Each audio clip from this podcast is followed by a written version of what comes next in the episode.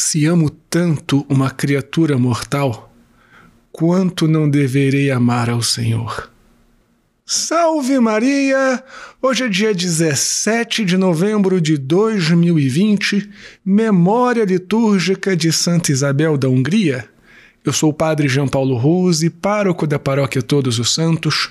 Sejam mais uma vez muito bem-vindos às minhas redes sociais. E antes de nós começarmos o sermão de hoje, você já sabe, deixa o joinha, faça um comentário, compartilhe este sermão nas suas redes sociais. Essas coisinhas você não tem ideia do quanto ajudam o alcance do apostolado. Curta também a página da Paróquia Todos os Santos no Facebook e no Instagram. Por lá você fica sabendo de todos os avisos e comunicados da nossa paróquia. Assina o meu podcast Contramundum, se inscreve no meu canal no YouTube e marca o sininho das notificações. Não esquece também da nossa rifa da ceia de Natal. As informações todas você pode pegar na página da Paróquia Todos os Santos no Facebook e no Instagram. E se você estiver vendo valor no meu apostolado, considere também a possibilidade de fazer uma doação para nossa paróquia Todos os Santos. Deus te abençoe e salve Maria!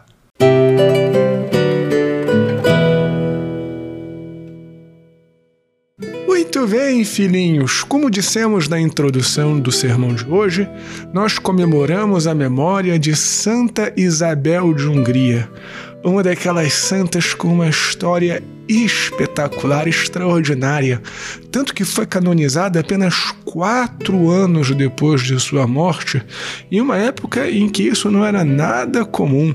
Ela viveu durante o século XIII e viveu apenas 24 anos. Como ela era nobre, foi dada em casamento daqueles casamentos arranjados, não é? Aos quatro anos de idade ficou noiva, se casou efetivamente aos 14, aos 15 foi mãe, ficou viúva com apenas 20 anos e faleceu, como eu disse, aos 24. Uma vida muito curta, marcada por grandes tristezas, mas também grandes alegrias e por um profundo amor a Deus e aos pobres.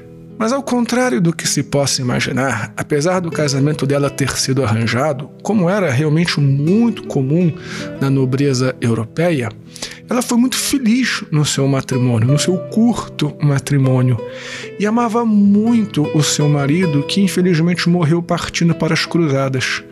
Tanto que ela dizia: Se eu amo tanto uma criatura mortal, como não deverei amar ao Senhor? Este pensamento de Santa Isabel de Hungria é que será o fio condutor para o nosso sermão de hoje.